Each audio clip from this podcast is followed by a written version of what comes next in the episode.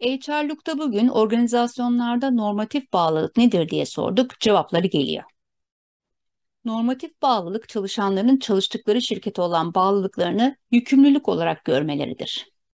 Normatif bağlılık çalışan bağlılığının bir çeşididir. Bu bağlılık kültürel ve aile yetiştirilişi nedeniyle benimsedikleri sadakat normlarından kaynaklanır. Türk çalışanlar üzerinde yapılan araştırmalarda çalışanların normatif bağlılıklarının diğer bağlılık çeşitlerine oranla daha yüksek olduğu görülmüştür. Şuna dikkat etmek gerekir. Eğer çalışanda duygusal bağlılık yoksa devam bağlılığı da yükselirse normatif bağlılık mecburiyet ve kapana kısılmışlık hissi yaratır. Yani çalışanın özellik, adalet ve örgüsel destek görmediği bir ortamda sarf ettiği çaba ve emeğin boşa gitmesini istememesi nedeniyle işe devam etmesi, kendisini kapana kısılmış, mecbur hissetmesine neden olur.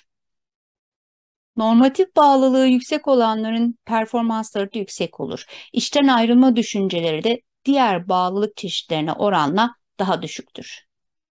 Çalışan bağlılığı çeşitlerinden duygusal, devam ve normatif bağlılık farklarına bakacak olursak, duygusal bağlılığa sahip olan kimse örgütte kalmak istediğini, devam bağlılığına sahip olan kimse örgütte kalması gerektiğini ve normatif bağlılığa sahip olan kimse ise örgütte kalmak zorunda olduğunu düşünür. HR'lukta bugün normatif bağlılık nedir diye sorduk. Bizi takip etmeyi ve paylaşmayı unutmayın.